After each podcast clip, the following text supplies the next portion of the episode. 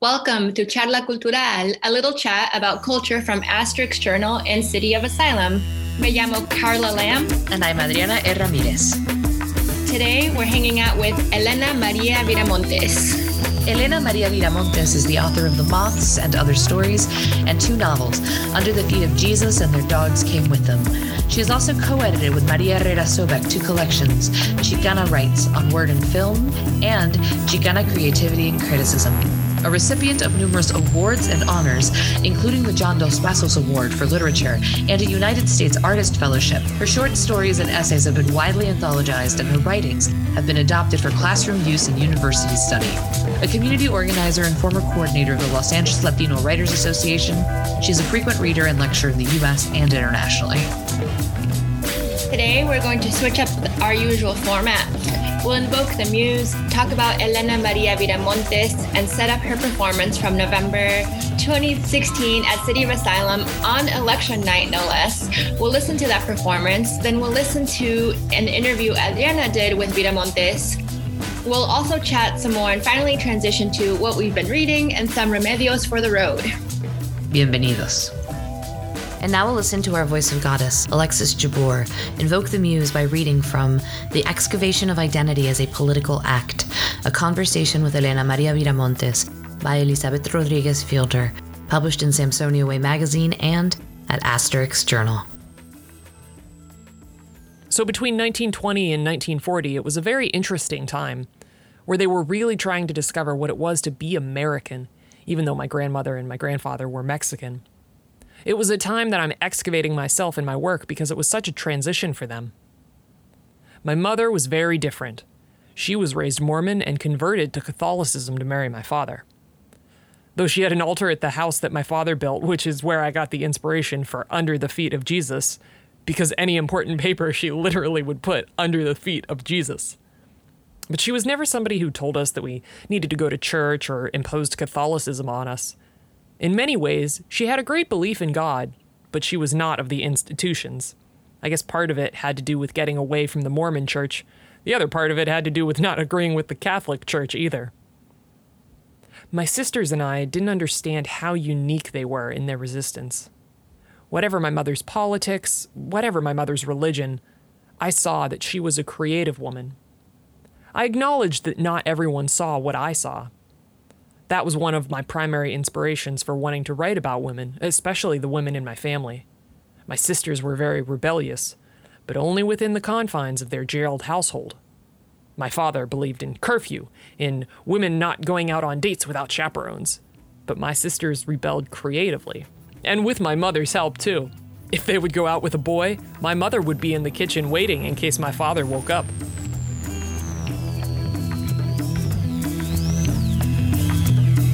Did you grow up in a household with a lot of rules that was restrictive? You know, I did. Um, I also grew up, so my grandma in Mexico City raised me up until the age of five or six and i was always told you know my that my mom was working and going to school and and so when i lived with my parents after that age they were so overprotective and then yeah in my teenage years like if i even thought about going out they needed to know who was going to be there. They needed to know you know their their parents numbers their addresses like curfew for sure. And then my parents will joke about it uh, to this day that they wanted like people's like social security number just to know where i was. And yeah, yeah so i definitely grew up in a in a a very strict household. And I think that gave me a sense of rebelliousness and autonomy later in life because I definitely have this like inherent distaste for authority. so I grew up very like one more level of restriction, I think, than you. Mm. Um, I wasn't allowed to drive at night, even after mm. I had mm. my driver's license. Oh wow! Um, I wasn't allowed to give people rides which teenage economy, right? Like so many people give you mm-hmm. rides that you have to give them rides when you have a car. And I wasn't allowed. And so that created issues. Um, yeah, I definitely snuck out I lied. I was gonna say you time. did it anyway, didn't you? yeah, it was horrible. Like I was a horrible teenager.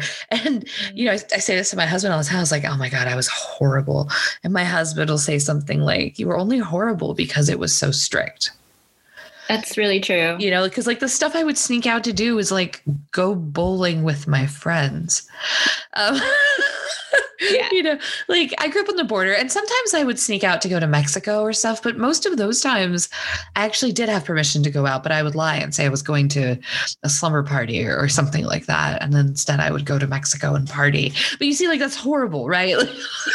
yeah. so, I so, mean, uh, I have empathy for parents like these days because you never know. Like you could be really strict and then yeah, you end up with like really creative people that like are really good liars in their adulthood like you and I and um oh. or you are totally free and like cage free or what do they call it like those kids that are running around these days free range free range free range yeah. it is like chickens. It is like eggs there's there's an egg parallel there.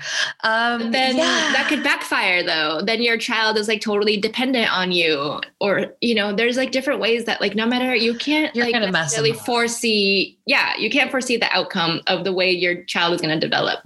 Um, but like mexican parents try super hard and it's all love you know the intention is all love you know i feel yeah. in the end. Well i think okay so a couple things that i've been thinking of which is have you ever heard this metaphor about like holding sand in the palm of your hand yeah and if you you know if you squeeze it really tight right all the mm. sand is going to come out and you're going to end up with like yeah. a tiny ass lump. You know, whereas if you leave your hand open and still, right, the sand will stay. Mm-hmm. Um, and so I think that there's something to that, you know, which is if you give people freedom, then they won't exactly. necessarily have, the, you know, the need to rebel so intently, right? Yeah. Um, I don't know, but then I think about my kids, and I think about, okay, what is the point of having kids? I mean, and I think about this all the time, right? Which is like, labor. Okay, well, is it my job in life to like force them to be a certain type of person?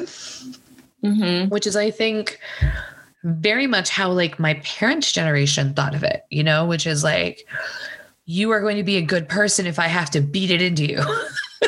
yeah. Right. And so, like, you know, we must protect your virtue mm-hmm. to make sure you're not slutty and that you don't like um, essentially like you know disparage your own reputation or self. So we're going to keep you locked up in your house. Yeah, or the reputation of the family. Or the reputation of the family, right? And you know, marry off to someone like so you're still benefit. pure, right? You're right. still pure and untouched and mm-hmm. innocent. So it's like female innocence, though, is so synonymous in our culture with restriction. Absolutely. And I would yeah. say that that is somewhat true across borders, like internationally, right? Like thinking about Assia Djebar's book, A Sister to Scheherazade, and her memoirs, she talks a lot about growing up Muslim in Algiers um, and how, in many ways, there was kind of that same sort of cultural pressure to be pure and through a kind of imprisonment, like the imprisonment of the female. And so, yeah, I was thinking about this, right? Which is, you know, this idea of like women not going out on dates without chaperones and yet how women have always figured out how to rebel creatively. Yeah you know, i love that line. the most like you know hidden away tucked in girl with the most restrictive father somehow gets pregnant you know like, then it's like, immaculate conception. So many um, fairy tales and so many stories are about this guy who's going to rescue this woman from what is essentially her parents. Yeah. Uh, it's hard to, it's, yeah. And then like the family, there's so much to, to really say about that from like that excerpt too, because you know, if you fast forward to the future and then um, Elena Viramontes is excavating that history from her past and then like talking about her her mother her sisters her grandmother. And then like what is it to to become your own home in a way? Or like to move around like oh you're moving around in the world with like a shell perhaps is like a, a, metaphor that we could use there. So many women have tried to like have come out of that restriction just with i want to say like insight to to the culture and and like trying to dismantle where it's coming from. Yeah like well, how many generations? How many generations you know? Oh. like how much trauma like inherited trauma from great grandmothers have you seen that tiktok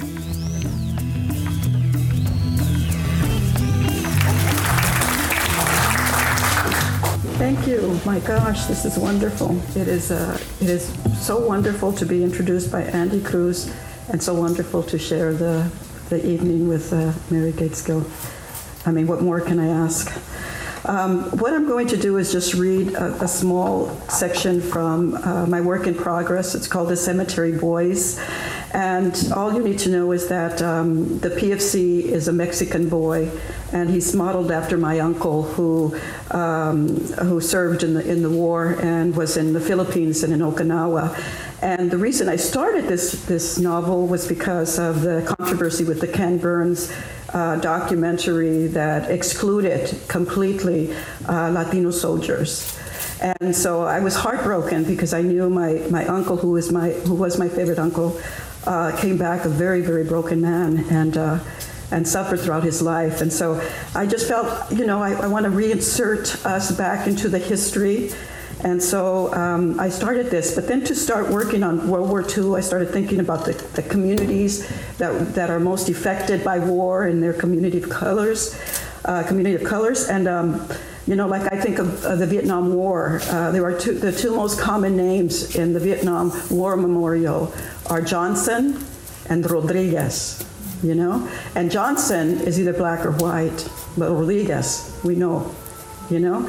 And so we're not part of that narrative. And so to do something like this then became a story that wasn't just about a family, but about a city of Los Angeles, then about the Philippines, then about California, and that's where I'm going nuts. And so I, uh, just, a, just a small section, I'm going to do sweeps. I, please forgive me. And so um, just, a, just a little taste. This is from book one, sec- section two.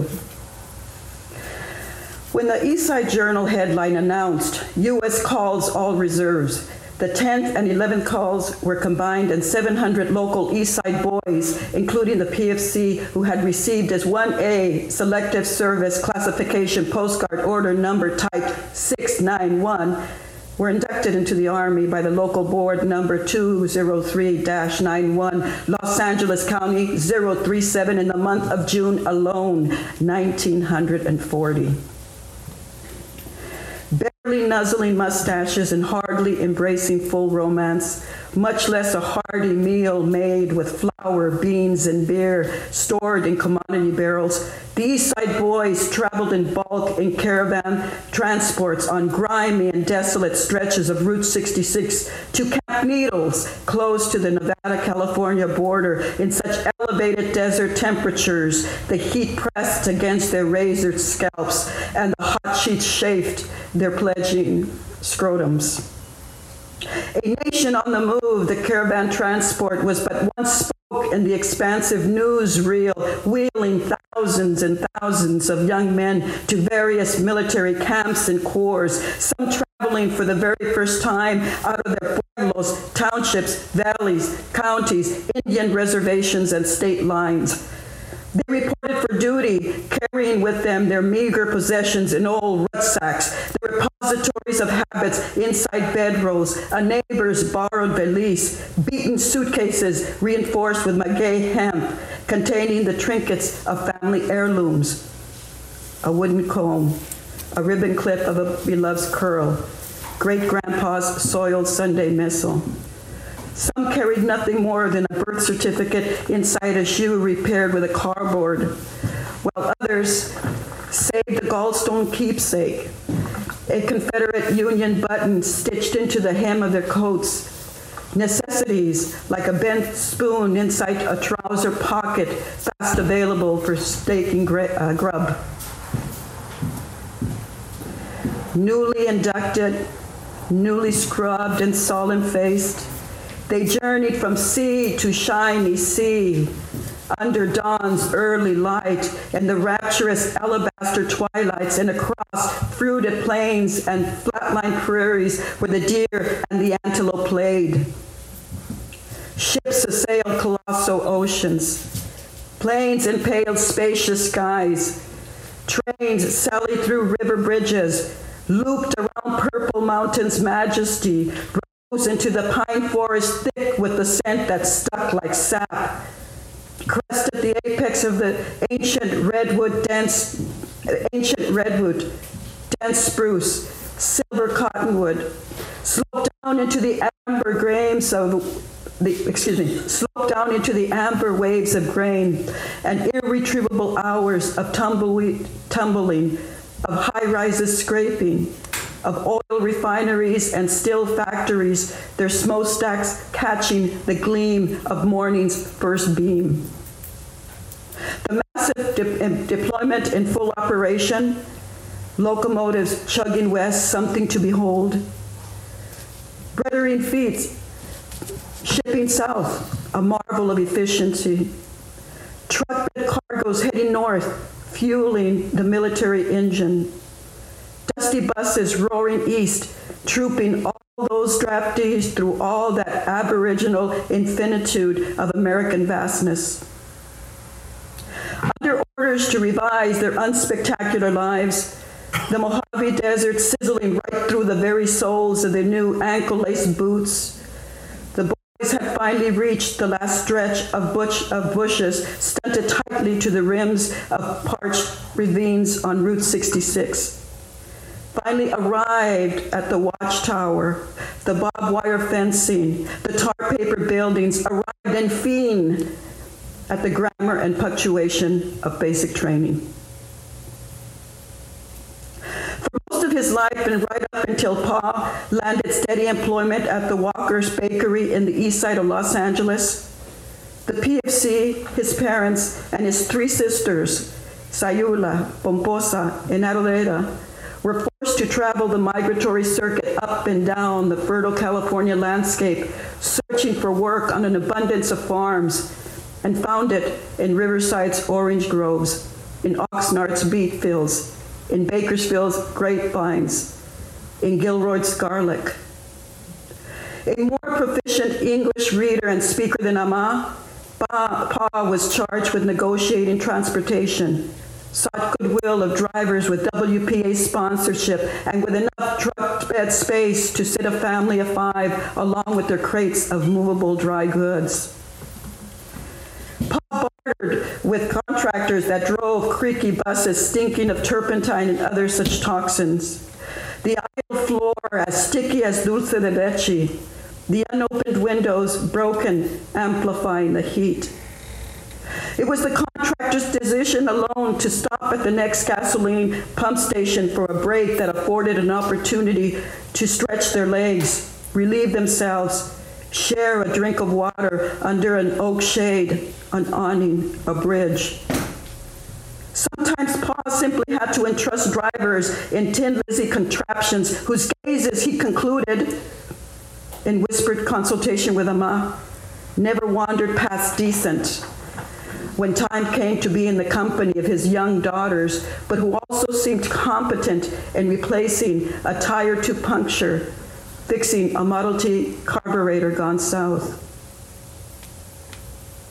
Once they reached their destination, say, at the outskirts of the Ingram Ranch in Poplar, perhaps the Santa Susana Apricot Ranch in Simi Valley, or in Delano where there might be vacancies in the government-sponsored Camp 101, the PFC accompanied PA to canvass for Harvest News, collect labor updates because winds of discontent, picket lines and police bulls, merciless deportation officers, and unpaid wages posed as dangerous as the lawlessness of the fields where everyone worked in deep chilled mornings or under three-digit degree sun below the radar of what was good and fair. Like, like the other farm workers, the PFC's family homesteaded for months in barns, slept in decrepit sheds, derelict houses, in makeshift migrant barracks, government camps, under tarp tents along the highway, often toiling 15 summer hours at 10, at 10 cents an hour, six days out of the week. They knew a plenty about the heat, the fist-sized swells of spider bites, the relentless itch of bed bugs, of the red ant bonze, humid night that burglarized sleep, the violent crack of morning and the white clouds congealing like curdled clumps. Even after atole was served for breakfast, noisy intestines still bloated with complaining want. Even after corn mesh corda was devoured for dinner, the meals were slowly insufficient in recruiting energy for another back-intensive day of picking seasonal fruit, of harvesting annual vegetables. Pa paired up with his eldest, Sayula. The PFC worked with his youngest sister, Pomposa, and Ama held close to the baby, Adalea. Camouflaged in long sleeves, gloves, rubber bands around their trouser ankles, their mouths and noses pressed under the bandanas, the PFC's family appeared indistinguishable from the other farm workers to the truck drivers who collected them before sunrise and drove them to designated harvesting sites. At sunset, they still resembled one another as they emerged from the fields and orchards, clutching empty water bottles, holding a child's hand, their faces wrapped with a gauze of fine dust under their wide brim hats, their shoulders harmed after laying out the raisin grapes or stacking tomato crates, their backs damaged after hauling pounds of cotton or plucking tangerines and apples. The truck drivers returned them to their accommodations and they muttered gratitude in English tilted to regional accents, removed their cachuchas and hats, dusted off their soil, wiped away sweat with a rag dipped in soapy water, and felt a fleeting, frugal renewal. At sundown, the kindling in the pit crackling, Ama set to burning candles, to conjuring the mathematical wizardry necessary to find the extra meal inside the calculated equation of never enough. The boys in the other camps collected firewood, scrubbed their respective fire pits, raked the cinders clean. The girls in the other camps chucked the corn, boiled okra and nopal, measured the bacon fat, fetched water in the kettle. But the women, the women in all the labor camps, labored the fields, baked the bread, rolled the, rolled the tortillas, treated the lice, taught the alphabet, recited the prayers, repeated the folk tales, bathed the youngins, darned the socks, lifted the screeching, steaming kettle to brew teas for baby or spousal colic, for ridding earaches and backaches, for breech or birthing babies, for easing monthly cramping, cooling a woman's change, for bearing buds not yet fully bloomed. Each fireside glow casting shadows on their glistened grimaces, the dimming circle of cindles sputtering upon their glassy, exhausted eyes. Dishes cleaned, candles extinguished, the children cocooned atop corn husk beds, a crescendo drone of nocturnal insects over the dozy harmonica bedtime tunes. The women watched each other's kerosene lanterns sparking like fireflies, the long distance of coal black night tightly wedged between them. Thank you.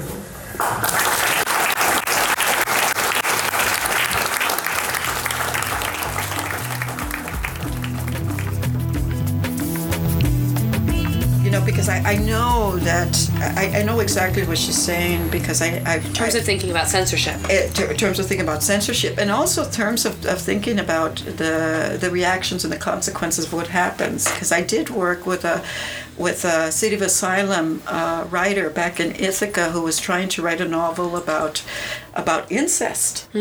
And so she every Friday we would meet. It was wonderful. We would meet and she would give me her pages and we would read the pages and then and then have a discussion about that. And she was, you know, it was always so difficult for her to try to to try to put to try to capture this Right. because of course you know if it's on if it's in if it's in fiction if people can read it if you know then then uh, you know then you have other eyes looking into this and saying oh my god what a horrible culture this is what a horrible Right. you know uh, you know uh, how, how terrible that these Are you familiar with the Kathryn Harrison thing? She wrote a book called The Kiss. It was a, a book of nonfiction that was about um, genetic attraction and about how she ended up having an affair with her father. And what I found really interesting about it is that when people condemned it, they condemned it because it was a book about incest. But they never said, oh, white people from the South are incestuous. yeah interesting They just said, oh, your family's messed up yeah right? But it sounds like what you're talking about, like there's a there's a different level work- yeah there's a different different level of uh, uh of ass- Stakes, yeah if you will. of, of stakes and assumptions and things like that. And so it's for her it wasn't just a question about uh, you know what are the consequences? It's a question about how are these external sort of eyes in other other cultures that don't understand ours going to be judging us? So i think it was it was even it was even more than that. Isn't that a stake though that like all writers of color to some degree have to face that you're charged with representation? You know that as a Latina or as a Chicana writer, people look at your work as being some kind of definitive insight into what Chicano culture is. Well, you know, I think, uh, uh, I mean, that's a mistake that, that, that, that readers have. But I, you know, when, when I read John Updike, for example, do, or, or John Cheever, for example, and do I say, oh, well, this is the way all white people are? Well, Right. you, you know, no, I don't. You know, but it's an assumption that people make about us. Yeah. So I always say, you know what, it's not, we should be writing about what we want to write in the way we want to write it and not worry about readership because ultimately they're always going to have these assumptions.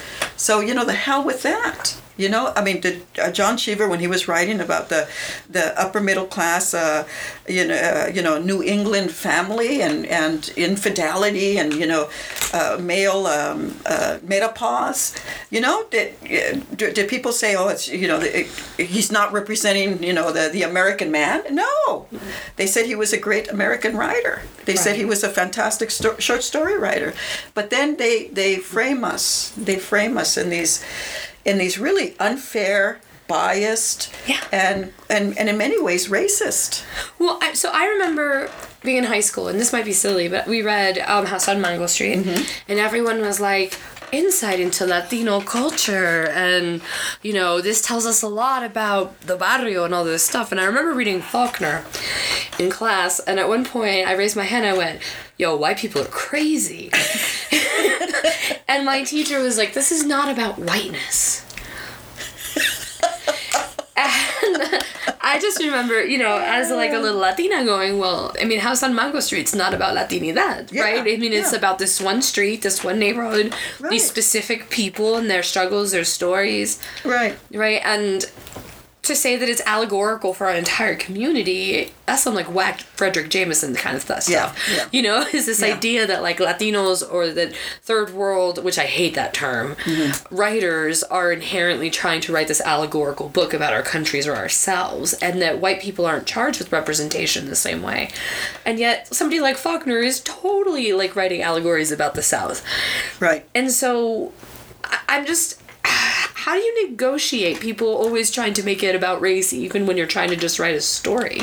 Well, you know, the thing is, is that, that but that's another thing. I, you know, when when I think about, you know, uh, just writing about my community and, uh, you know, a brown woman negotiating her existence within a colonized community, it is about race. But the thing is, is that why does that then there? Why does that become the main focus of what? Uh, you know, why not? You know, it was going back to what I was saying about the this professor who told me about you know the trouble with your work is that you're writing about chicanos you should be writing about people and it's like you know tell We me people. yeah yeah tell, tell me that my tell me that you know my craft is not is is not uh, you know, well formed, or that my syntax, or that my spelling, or that my sentence structure. Tell me anything, but don't tell me about the people that I'm writing about are not people because they're my family. they're exactly the people I'm writing about. Right, and whose stories get to be told. And whose stories get to be told, absolutely.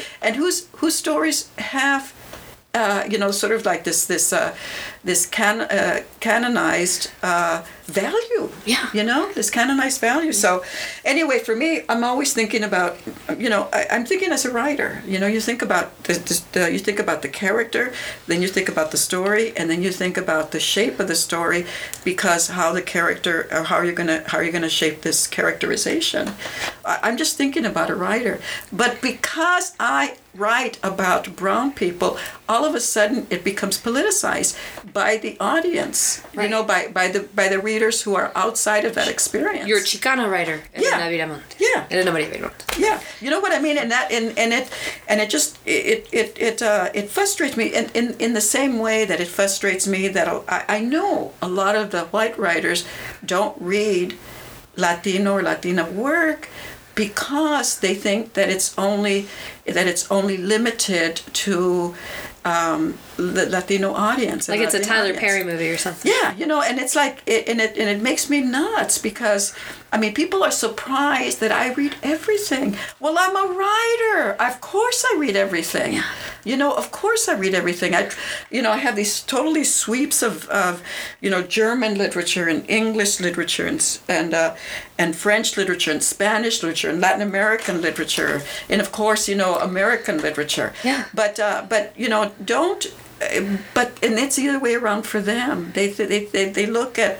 They look at if, if I was to say you know by you know I, I call myself a Chicana writer, they would dismiss my work and say that's just only for Chicanos. Well, or even the way that Gabriel Garcia Marquez can say he was influenced by Faulkner, and everyone goes, "Well, of course," Mm-hmm. right? But if you say you're influenced by Gabriel Garcia Marquez, they automatically are like, "Oh, so you're a boom writer, or a post boom writer, Yeah. or a magical realist, Yeah, or yeah. you know?" And and it's fascinating that it just doesn't carry the same literary weight, but it carries a far more political weight. Yeah. And Yes, how do yes. you and, and I don't know, I'm I'm I'm constantly negotiating this, you know, and I'm just like I take umbrage when people say like you're a Latina writer and I'm just like I'm a writer. And then I'm but then sometimes I'm like, of course I'm a Latino writer. What else would I be, you know? You know, but the thing is, is that I don't. I mean, I don't. Anywhere I go and everywhere I go, I always call myself a Chicana writer. That does because people are limiting their assumptions and and, and uh, you know and and denying their own pleasure by not reading me because they think I am just tending to that. That's their fucking problem, not mine. Yeah, well no, it, no, it's like it's like every day I dress like a Mexican. Like no matter what I'm wearing. exactly, exactly. It's still- you. You, you are you. I am Mexican. Yeah, And that is you the it of it. Yeah. Well, I know, I know, I know that we're going to be awfully busy. I know, uh, you know, as progressive individuals, we're going to be very busy because, you know, it, it seems to me that everything that we stand for, including our principles, are going to be attacked and are going to be uh, dis, um, dismantled. Yeah. And so, uh, you know, we just we're going to have to do a lot more work. And I go back to you know choosing what kind of activism you're going to do. But I think we all we can't afford not to be active. Any of us cannot cannot afford not to be active. So you would say there's a risk in being silent. There's no, yeah, there's a big risk in being silent. We cannot afford to be silent, and that's something that I said yesterday to to that uh, that uh, Nigerian writer who Yeah. asked me about the consequences. We just can, we simply cannot afford to be. Uh, if, if we as people who um, have some basic skills, have stories to tell, have the courage to tell it, we have to speak up. It is our I don't know. I I don't. I don't. You know, it is our Is it responsibility. Yeah. It's it's our responsibility to speak up for those who cannot speak up for themselves. You know, and so I, uh, you know, like like like Einstein said, you know, bad things happen, but worse things happen when those people who can say things against it don't speak up. And that's and that's exactly the way I feel. Yeah. And so as writers, I think okay. Uh, remember, I was telling you about Cherríe Moraga, who Mm-hmm. who talked about activism and talked about okay, whatever you do, look at it as if it's a political practice. You know, if you resist uh, a comment, that is a political practice. If you if you have a, a particular Hmm. passion that you want to help, then help that passion. Right. But that you begin in a systematic way against the tyranny of you know against the Well- tyranny of oppression. and even if you don't want to. I, I was talking to somebody the other day who was saying um, and i don't mean that for this to sound self-serving but like not a lot of latino writers have won significant writing awards. No, yeah. and you know she was like it says something that you did. And i was like well i don't you know and i was like immediately going oh god i don't want to be political you know i don't want people to know about it and you know she said to me it's already political it's already inherently political the fact that you won like your body is a political space Yeah. you know and just by virtue of you embodying yourself and you receiving this award that means that somebody else is going to look at that and go here's a possibility that happened Right. you know and so even if you choose to not say nothing like y- your own actions and your own presence and your own self and the things that you can accomplish and do to some degree speak for you Yeah. Yeah. Yeah. and so maybe we just all have to find i don't know a practice that allows us to kind of or the actions and the things that we can do the things we can write the things we can say the Right. examples we can give But you know that for me, it's it's like I, I do believe with with Cherríe. I mean, you know, that the two of us, both Cherríe and I, you know, we, we, we grew up in the in the '60s. Um, I was I was I was evolving in the '70s, but Cherríe was already out there, you know, in the in the main trenches. Really, I mean, Cherríe is really a visionary, and. Um, you know, there, there did come a time where uh, in the 80s where one has to make decisions about where to best put the these these talents that you have or these passions that you have but but but do it do it for the sake of uh, giving voice to people who are voiceless, and for me, it was. I mean, I was I was a you know co-coordinator of the Latino Writers Association. I was teaching workshops. I was organizing readings, but it came a time where I thought, what is, you know, where can I be most most effective, doing these these community organizings, or actually working on my writing. And that's when I decided, you know what, maybe I should work on my writing because at least with my writing, um, here I can be I can be impactful in the community, Right. but with my writing I can be impactful internationally. And so that's how I that's why that's why I, I shifted my attention fully to writing. That makes and, sense. And I still and I still feel that writing is my political practice because I am trying to humanize uh, I am trying to humanize on the page uh, people that most of the nation feel are subhuman or not human or or are people that, that can be easily as being deported without even thinking twice about it or people that are be you know people that are that are uh, you know having this wall built between these two nations. I mean i between just think families. It's and so between families it's it's just it is you know it's it's it's beyond absurd. So for me it's it's the most important thing is to try to uh compl- you know literature literature complicates. It does some beautiful i mean literature really complicates uh, a situation or makes you rethink or transform you in the way you think or at least challenges you in the way you think. And so i think that okay then let me do this and let me do it the best that i can do. So maybe if I'm a white ally, my job is to make a reading space, or my job is to create a platform where I can, or my job is maybe to just step aside and give somebody else a chance, right? Well, no, I, I don't think at this point we can afford stepping aside. Yeah, that's true. but I'm just thinking, like, oh, I read so many pieces that were like, you know, very well intentioned white people writing about race. And, uh, you know, and we know some people that are trying to write complicated things on whiteness. And there's a part of me that is going, yes, that is very noble, that is very good, but also, why are you taking up this space that somebody else could be taking up too? And and same You mean in terms of discussion? yeah, in terms of discussion, like, I don't know. And maybe this is exclusionary. Maybe I'm wrong. You know, and maybe that, I mean, this is why this is an interesting discussion, but if I'm a white person and I have a platform and I have the ability to maybe get my exact same editor to publish a person of color, uh-huh. right? Isn't that isn't my stepping aside in that case a revolutionary act, right? In in in a way of giving up your privilege and that space and that platform that you've been given to a marginalized voice and raising another voice up. Yeah. You know, and that seems to me like something, you know, for people who you know, if you come from the dominant it's got to be hard to figure out how to give voice to the voiceless. Mm-hmm. And maybe part of that is giving up, you know, a piece of your pie. Well, I think yeah, I think you have a point. I think you really have a point there. But I'm thinking if if if even this person or these people are thinking about give you know about the the the the uh, the privilege that they have, I think then therefore they do have some principles. And if they have principles, it's not a it's it's not a matter of of uh, stepping aside, but but fully engaging as a political practice hmm. to be more inclusive. So write the piece, but yeah. quote eight people of color in it, if you will.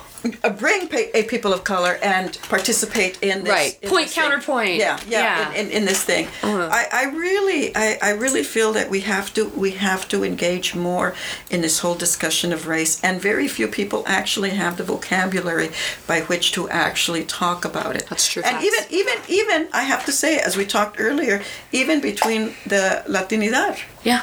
You know, do we have the, the do we have the type of language to to talk about nationalism, to talk to talk about colorism. A colorism, another yeah, another big as- aspect of it. You know, do we even talk about it then? There were there were so many complicated questions among all this stuff that Yeah. it's almost like anybody who wants to talk about race, let's do it. Let's talk about it. You know, Let's be uncomfortable together. let's be uncomfortable together because you know it's all an uncomfortable discussion when we when we could you imagine if we deal with latinidad and our racism within latinidad and our nationals nationalism within La- latinidad and our like you know our exclusionary practices between one another Sure. yeah, of course it's going to be comfortable Yeah.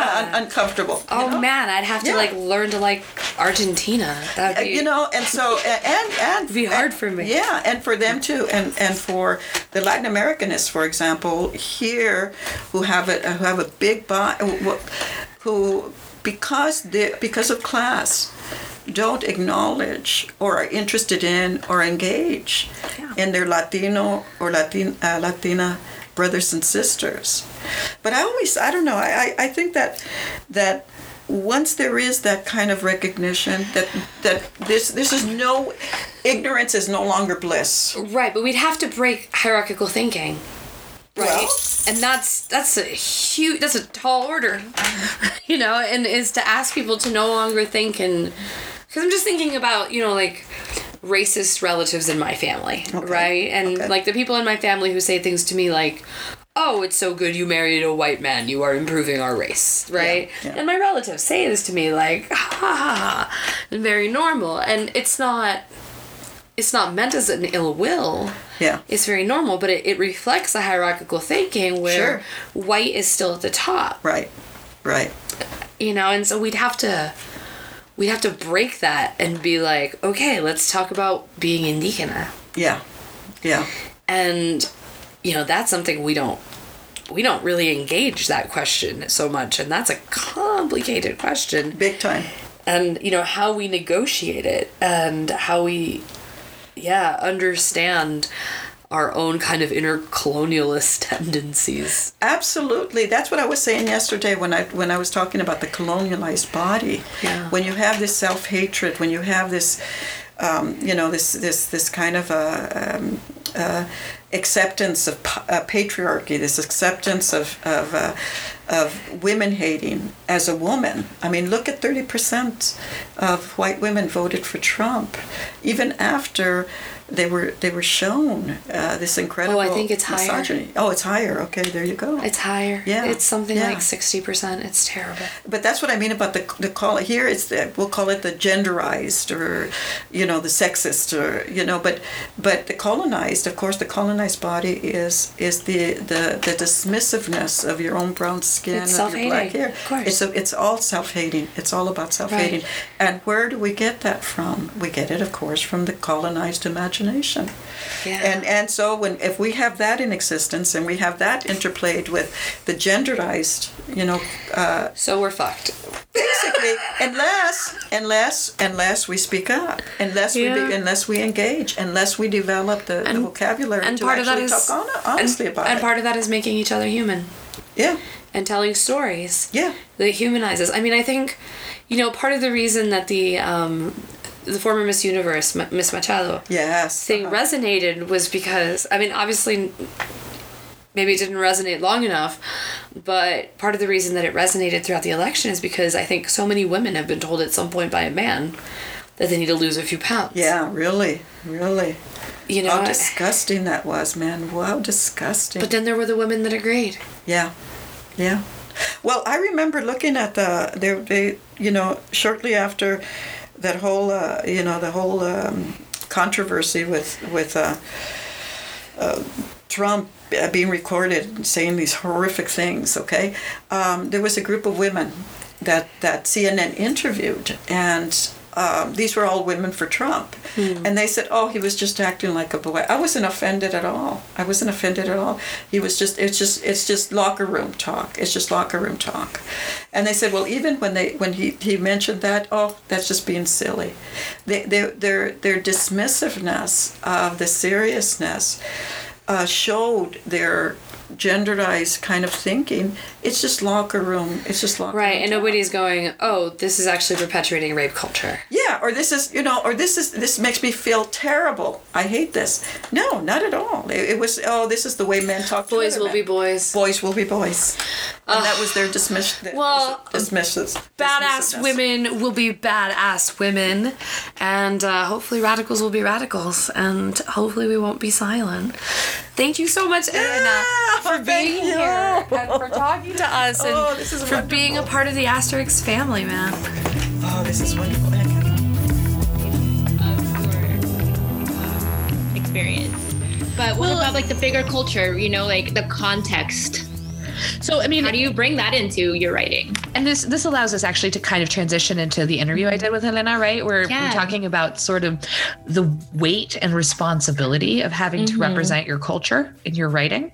Yeah, we're still having that conversation. We are still having this conversation. Yeah, but I've noticed. Um, I mean, I've been out of academia for a couple years now, but it's interesting that I think th- people are looking back and criticizing some of those programs and and saying like Yeah. we can't just a catch all we can't and like these cultures aren't monoliths. And let's expand you know the um the curriculum you know for these for on some level. On some, On level, some level. right? But because Yeah. then on the other level you have we can't teach on american texts. We can't teach critical race theory. Um, we are indoctrinating youth by forcing them to read books from people from other cultures right? You can't read a book that in any way isn't critical of us culture or us government. Like our podcast right now this discussion we're having would be banned from certain courses um, in the states of idaho in the states of arizona you know and so you got to kind of stop and go like whoa like we're talking critical race theory because critical race theory inherently informs our experience in this country but for somebody who doesn't necessarily have that like realization or ability yeah like I don't know. We exist in this place where you don't want to erase the books that exist. You want to expand, but at the same time, people are terrified of somehow like learning that their country isn't perfect. Yeah, that that's so wild. Um, I saw like a news clip that there were some parents that were like white parents that were tearing up, like just because I don't want my child to learn or, or like be taught criti- critical race theory doesn't mean I'm racist. And like this white lady was like crying about it, and it's like okay, first of all. Those tears, mm-hmm, kind of sus, sus. definitely suspect. But um, it's but it, it kind of does like there's fear. There's fear there of like knowing like yeah like let's let's open our eyes a little bit. Like our this country is not perfect. Just like walk down any street you know uh, But in I any think- city. I think the whole idea of American exceptionalism Mm, is so toxic. You know, and it's you have to buy into it to be a certain type of American. Um, and if you don't buy into it, then you're not American, you know? And I mean, I grew up Republican. I'll, I'll admit that. Um, I became a lot more liberal in college. But I mean, I grew up in Texas and I knew a Mm. lot of Republican people and I knew a lot of people that were I remember having a conversation with a friend once where she was like, people are intolerant of intolerance and that's hypocritical. And I remember agreeing with her, you know, and now I step back and I go, wait a second, what? Hold on a second. Of course you should be intolerant of intolerance. Like, like you don't want to harm people. The whole point of tolerance is doing no harm. Right. But I think sometimes you get so stuck in some rhetorical traps or you're so influenced Mhm. by your friends and your neighbor and your community that you don't kind of stop and go like, wait, what I'm actually advocating for is going to hurt people. And I don't think that realization really exists. You know, I think somebody's going, "Oh, critical race theory, well, that's going to teach people that that whiteness is wrong or that whiteness is bad um, and that we enslaved people and that's not quite completely true and whiteness has done good things too blah blah blah. And they're not stopping and going oh but for some brown kid this will help them understand how to explain their role and their place and what they've experienced their entire life that there is a name for it and so i just Right. uh, it's so hard. Like every time I go back home or sometimes on Facebook with my childhood friends, my, my husband's always like, I don't understand why you're still friends with these people on Facebook. And I'm like, well, it's because I grew up with them and I Mhm. know they're good people. I just also know that their way of thinking has been so warped by tribalism and by this feeling that they're being screwed. Yeah. And they cannot imagine that the people that look like them are the ones that are screwing them. Wow. So they look to the outsider, you know? the scapegoat always of course i mean that that kind of i think that's been the easiest route it's the it's the road most traveled you know to my It's like- metaphors this morning but like but the same people that are easy. yeah, but the same people that are like bemoaning how we're losing population are the same people that are anti-immigrant, right? And this Mm. it's like the same people who are anti-choice are the same people that are pro-death penalty. And you have to take a minute, you have to go like, wait a second, like what? How do you reconcile these views? You know, and they don't. They don't. Yeah, a, a lot of the time, I think that they just they just have. Uh, I, I don't know. I don't want to like pigeonhole people, but at the same time, like they have these opposing views, and they don't do like the critical internal what I want to say like shadow work in a way like to to to to really reconcile to like ask themselves like why. Um, and they just kind of stop right at the threshold of like well this is what i believe and like there's no questioning um and there's no and then the, there's just like they're walking around with like horse blinders on honestly mm-hmm. and then like hurting people along the way.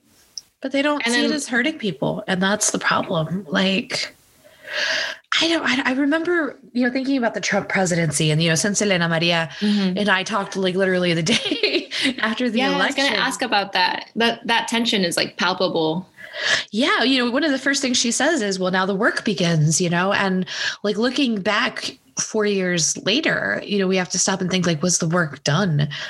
And in some ways, our mm-hmm. country is so much worse today than it really was when the Trump presidency began. Or maybe Wow. we just know it's worse. Maybe we can now articulate it. Maybe it was always like this, but a lot of people have been radicalized and a lot of people have just fallen down like the rabbit hole. I think in a really disconcerting way. I don't know.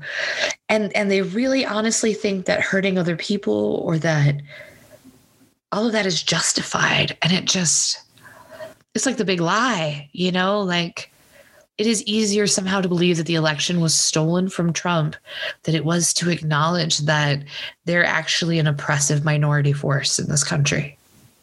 mm-hmm. They can't imagine that the majority of people are actually against them.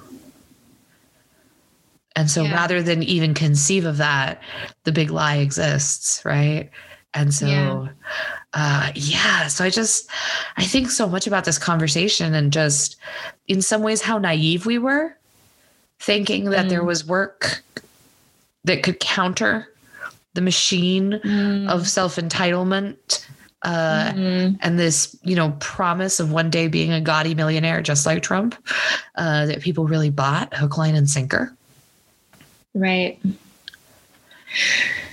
I don't I don't know. Even though Trump is no longer president, like looking at what's happening today, you know, with the GOP, you just kind of have to go like, wow, like we live in a country where 50% of the senators, you know, the Democrats represent, I think I read 40 million more people than the Republicans do.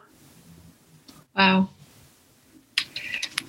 Yeah. And I'm Anyway. thinking of like all of the yeah, yeah, definitely going down like um a little bit of a rabbit hole, but just like thinking about all of the hate uh, um that's been acted upon like against um Asian Americans and And um, us, yeah, they hate us. And, and yeah, I mean, Carla, our a large portion of the country just hates us, you and me, for being, for existing, not because of anything we did, not because of anything we said or anything, just because we're immigrants who came over as kids and who grew up in this country, supposedly taking stuff from other people, even though that's not really how resources work.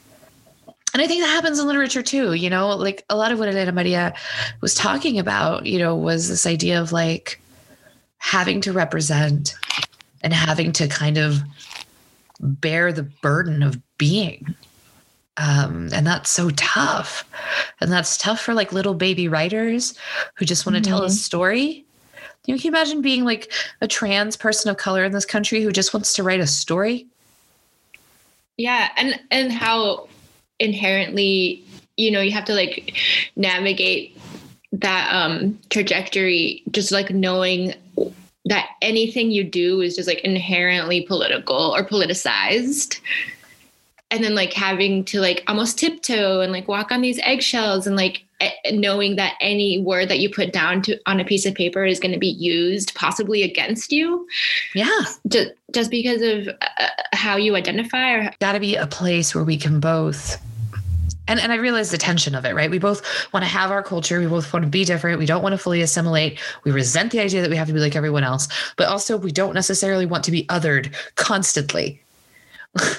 you know, and there's and there's got to be a space where our culture can exist, our culture can be, but also where we're not completely subsumed and defined by it. Yeah, and doesn't um Elena Maria talk about you know being like a, a baby author and and and her her um, mentors would say like, oh, why are you writing about those people? And then she's like, well, these are my people.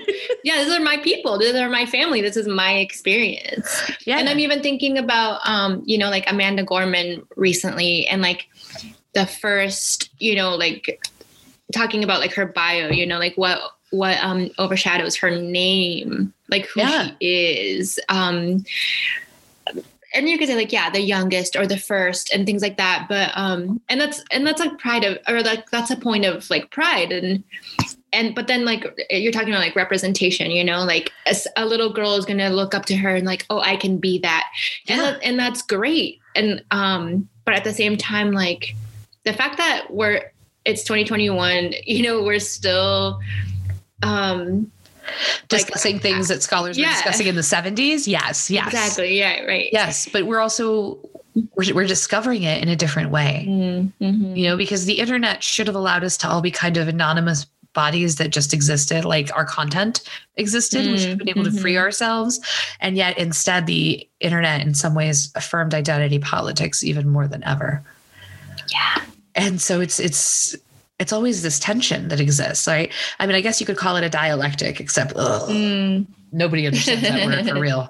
Um, you know, it's how two opposing things can be true. A dialectic, um, a- and, yet eh, that is true. You know, actually, this kind of brings up, um, I believe, in in Viramontes's um, excerpt or like the, the performance, or, maybe it was the interview where she talks about universal universality, universality, universality. There we go. So again, like I think that um, universality is a taboo trope in a lot of um, writing and in different genres but then like we don't we don't want to be that You Well- know, like or like our writing is universal, you know, but like people I've always been told. resonates. Yeah, I've like, always been told that the universal is in the specific. Mm, mhm. right? That if you try to say, like, oh, this man experienced heartache, that's not going to be as impactful as, you know, like Juan loved Maria.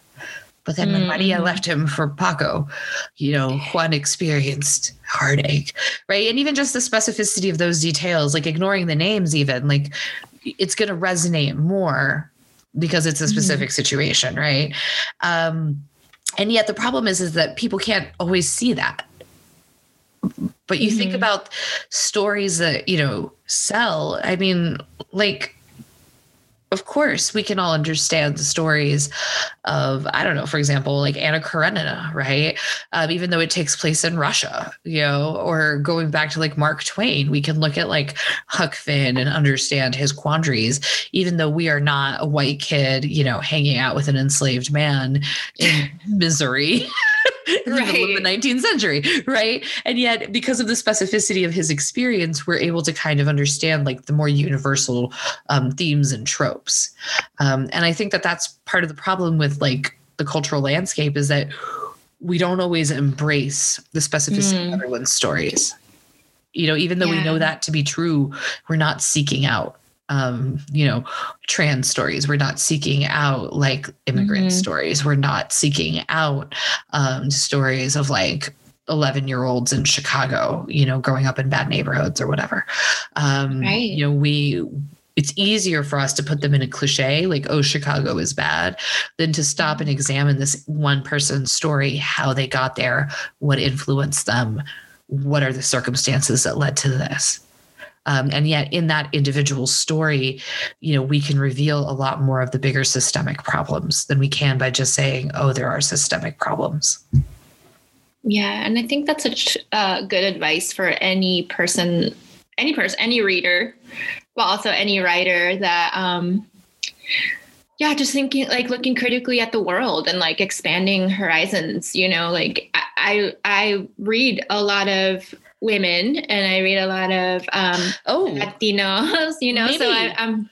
maybe now I is a good time for yeah, like I tell me what you're reading oh yeah I will. I, I can kick us Yeah. off. I can tell you what I'm Yeah. reading these days. Um, so I am definitely reading a lot of books on writing right now. Um, Mm. And I'm actually reading um, this wonderful book by um, William Goldman that's called Adventures in the Screen Trade. Um, and it's really like, it's part memoir, kind of about how he wrote the movies that he wrote, but he's also really going in and discussing like how you write a screenplay. Um, and it's really helping me with my nonfiction and with other things. Nice. So um, I definitely would recommend that. Um, and then I would also, for sure, um, recommend Rosa Alcala's book actually uh, in Mm. preparation for the event that we're doing um, with City of Asylum and the International Literary Festival. I've been reading her work, and I just have to tell you, um, it's phenomenal. Uh, So I'm going to link to the um, Cecilia Vicuña poems that she translated in our show notes, um, but I'll also maybe provide a couple of other links to her work because. It, she's just such a phenomenal and unique voice, and the way she plays around with structure is really, really neat. So I would encourage anyone to read her. All right. so Yes, and that's coming up on May 15th Yes. for anyone. And you can find info about that event um, on cityofasylum.org. But yeah, for for me, well, I'm kind of between books right now, but I've been paging through uh, Yesika Salgado's Hermosa, which is um, the third poetry book in a trilogy. Um, and she's a LA poet, and I just moved to LA. So it's very much about, yeah, like identity, survival, grief, transitioning, um, small moments, um, and also love. So, and it's, yeah, it's very much Have you ever read Celebrating. Chica- Chicana Falsa by Michele Serros? I haven't. No, tell me about it. It is, I read it a long time ago, but if memory serves, it is about, it's kind of like a hybrid memoir. Um, then it's about growing up in Oxnard. Um, and so, and just that Southern California Chicano ways and thinking about identity and whether or not, you know, you kind of like fit into what Latina life is in America. Um, and so I think, I think, sorry, it just made me think of what you're going through. And I was like, ah, you should read that. Um, I read it when I was in college and I just remember being like, oh, like Chicano culture is so different from Texas, like Latino culture, and just what a huge birth of experience there is in this country. Yeah, it's really interesting too because um, you know the last ten years uh, in Pittsburgh and always looking for like that Latino community, and then just being a total transplant now to you know LA a lot of people have said like, oh, well, now you can find your people. ¿Dónde está tu gente? Están aquí, you know? And I was like, oh yeah, I, I got to find the Latinos, but I'm not even there yet. I've only been here like four days. So, I mean, I know there's Latinos in LA, obviously. Well, I, I, can, I can hook you up. I got friends. okay. Okay. Cool. Thank you. I need that. And and it's also like yeah about like making your own community, which is a lot about what um Elena talks a well, it, and there's a tension too. You know, like mm-hmm. being literary Latina is not necessarily like it's not a cliche for a reason. Um, mm. And so, you know, there's something to think about too. I mean, Latinos are some of the most well-read people I know, which mm-hmm. is also kind of fascinating. And yet, they're not like I don't know. There, there's there aren't that many literary fiction and nonfiction writers like given the proportion of the population you know like we're like what 20% of the US population 20% of the books on shelves are not by latinos you know and so i think that's really kind of fascinating like underrepresentation overrepresentation mm-hmm, and mm-hmm. so even though you're going to be in la like literary la is pretty cool though um and yet i wonder like it is not the most latino space either Damn. Yeah. We got to carve out that space and you know also like give space and uh, so many I, I feel like this conversation touched on so many topics I know. I like elaborate on. I'm really excited, but oh, we should probably wrap it up. You should wrap it up. Okay, so um, yeah. for the road, uh, we've got that event happening. Um, so I think that's that's pretty much our big thing. Um, anything else you want to add for the road? Anything you're listening to, jamming out to, whatever? Um, yeah, I can shout out May 19th, which is um, LitFest uh, featuring Viet Thanh Nguyen. Um, yeah, he's going to be talking about um, his work, The Committed, and it's going to be a really excellent um, installation of um, City of Asylum's first ever international literary festival. So check it out. I'm so excited to be a part of it. Well, this was this was really wonderful, and City of Asylum builds a just community by protecting and celebrating creative free expression. Aster(ix) is a transnational feminist literary arts journal co founded by Angie Cruz and Adriana E. Ramirez, committed to social justice and translation, placing women of color at the center of the conversation Charla Cultural is hosted by Carla Lamb and Adriana E. Ramirez. Voice of Goddess is Alexis Jabour, editorial support by Clarisa A. Leon, production design and brand management by Little Owl Creative. Our theme song is Colombia Folk by Luis Alfonso, and thank you as always to our sponsors, Aster(ix) Journal and City of Asylum.